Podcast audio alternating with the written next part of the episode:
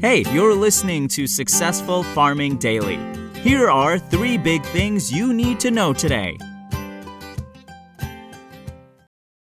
Today is Thursday, August 5th. Our first big thing is wheat futures rose in overnight trading as much needed rainfall in critical growing areas of the US and Canada will offer little relief in areas that have been extremely dry.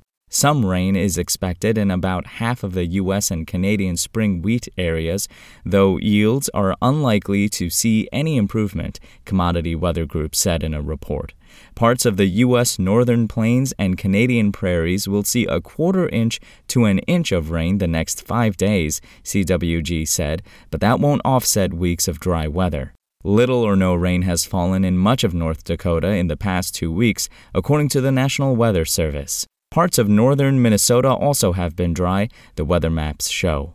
Much of northern and southern Nebraska, the northern three fourths of Kansas, and much of Missouri also haven't seen much rain in the past 14 days, the agency said.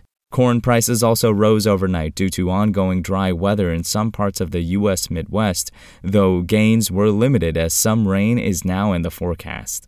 Soybeans were lower overnight as some precipitation is expected in parts of Iowa and Illinois today, and forecasts for rain next week. Critical showers may fall next week in parts of the Corn Belt, which could help improve soil moisture in some areas, CWG said.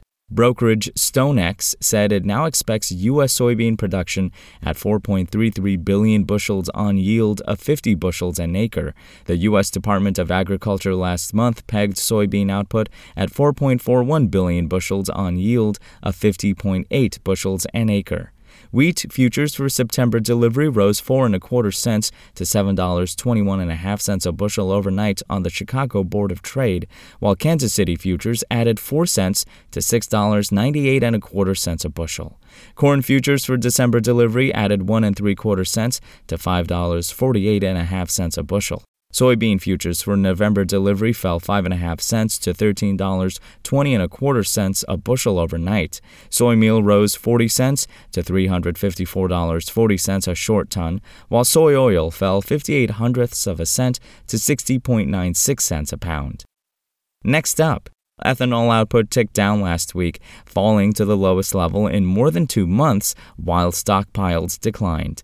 Production of the biofuel fell in the week that ended on July 30th to 1.013 million barrels a day on average, the Energy Information Administration said in a report. That's down from 1.014 million barrels a day the previous week and the lowest level since the seven days that ended on May 21st, the EIA said. In the Midwest, by far the biggest producing region, production fell to an average of 959,000 barrels a day from 960,000 barrels a week earlier. That's the lowest since the week that ended on May 7th. Output in the Rocky Mountain region fell to an average of 9,000 barrels a day from 10,000 the previous week, the first change since late June. That was the entirety of the weekly declines as all other regions were unchanged week to week. East Coast production was unchanged at 13,000 barrels a day. Gulf Coast output stayed at 23,000 barrels a day on average, and production on the West Coast remained at an average of 9,000 barrels a day, the government said. Stockpiles, meanwhile, fell week to week to 22.649 million barrels in the week through July 30th. That's down from 22.733 million barrels the previous week, the EIA said in its report. And finally, thunderstorms are likely today and tonight in parts of eastern Nebraska and western Iowa, according to the National Weather Service.